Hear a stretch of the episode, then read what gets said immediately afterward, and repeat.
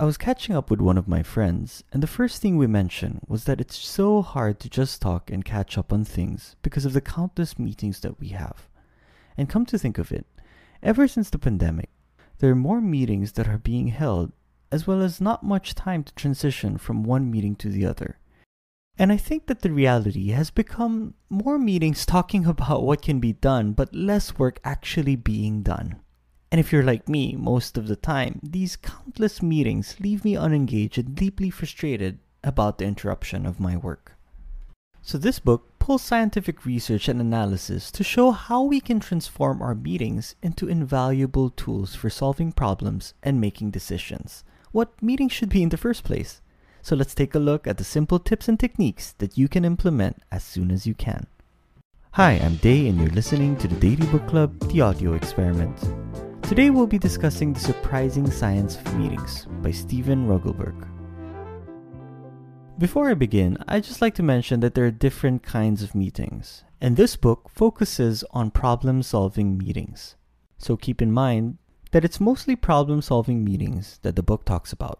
So here are some interesting data from the book. Non managerial staff meet on average 8 times weekly. For managerial staff, it's around 12 times per week and senior leaders spend majority of their time in meetings. Xerox, the printing company, estimates that meetings between their development team cost the company over $100 million a year because meetings take away time from doing actual work. Microsoft, on the other hand, asked 40,000 workers all over the world what they thought of meetings. Sadly, 69% said that their meetings were unproductive. So, looking at this data and many more, if meetings are not that effective, how can we make them effective? This brings us to our three takeaways. 1. Great leaders take responsibility for their leadership abilities. 2. Understand the Parkinson's Law and create an effective agenda. 3. No more than 7 people. Takeaway number 1. Great leaders take responsibility for their leadership abilities. What does this mean? This means that leaders should take responsibility for making sure that the meeting runs as effectively as possible. They are the ones that manage time and paces the meeting according to the demands of the agenda. And when there are any concerns that the attendees have, the leader introduces it into the discussion.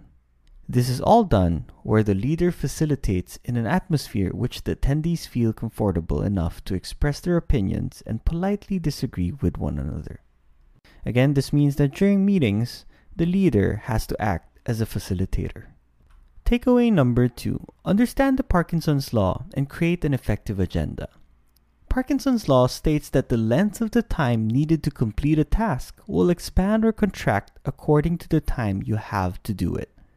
Remember when you were able to finish your paper or report right before the deadline? That's a good example. When it comes to meetings, you can benchmark your time depending on how previous meetings went. If you get a feel of how long your meeting should be, try to reduce it, even by half. That should avoid the meeting going on and on and helps everyone focus at the task at hand. At the same time, if your participants are always late, try switching the meeting times to an unusual time, such as 8:48 a.m. This intrigues people and makes people start on time. But it's not just about the length and the time of the meeting. Another important factor is the agenda. It's a valuable meeting tool. Agendas shouldn't just really be created by one person. This is because the most important items on the agenda are those that originate from the attendees themselves. This drives commitment and accountability. So, a few days before the meeting, take the time to ask the attendees what topics they would like to include on the agenda. And once you know this, carefully plan the order which the topics will be discussed, since usually the first items that are discussed in the meetings tend to receive the most time and deliberation no matter what they are. So make sure the most essential goes on top. And the agenda is a good indicator too to see if a person is really needed in a meeting or not. And speaking of people that need to be in the meetings, let's go to takeaway number three no more than seven people. This is for effective meetings. It has been proven time and time again that extra attendees is actually counterproductive, and usually time is wasted for those who don't even get to contribute. Here's one of my favorite learnings from the book. As the meeting size increases, social loafing increases too. Social loafing pertains to the phenomenon where people tend to reduce their efforts and motivation when they work in a group. Try to think about it. Maybe it was a project that you did before where the group was bigger and then there were a lot of freeloaders, whether it was you or others that freeloaded. Another interesting point is research from Bain and Company.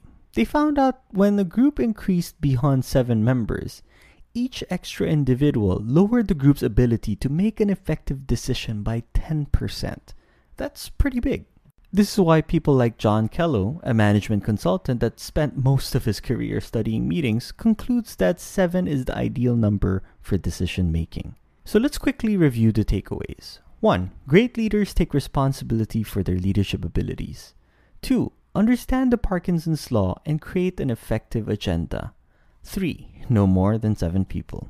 Here's some actionable advice. Since meetings nowadays are mostly online, this actually encourages people to reduce their efforts and contribute less, especially when they're on mute and not seen.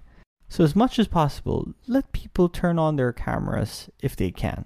And if this is not possible, instead of brainstorming in meetings, try brainwriting.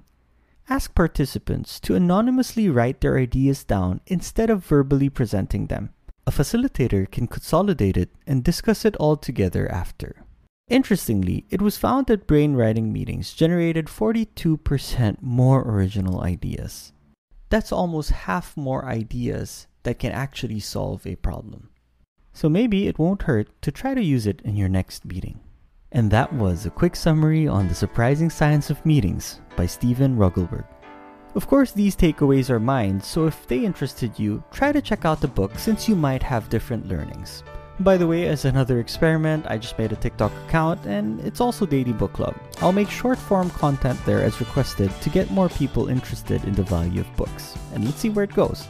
And with that, till the next episode, I'm Day and thank you for listening to the Daily Book Club, the audio experiment.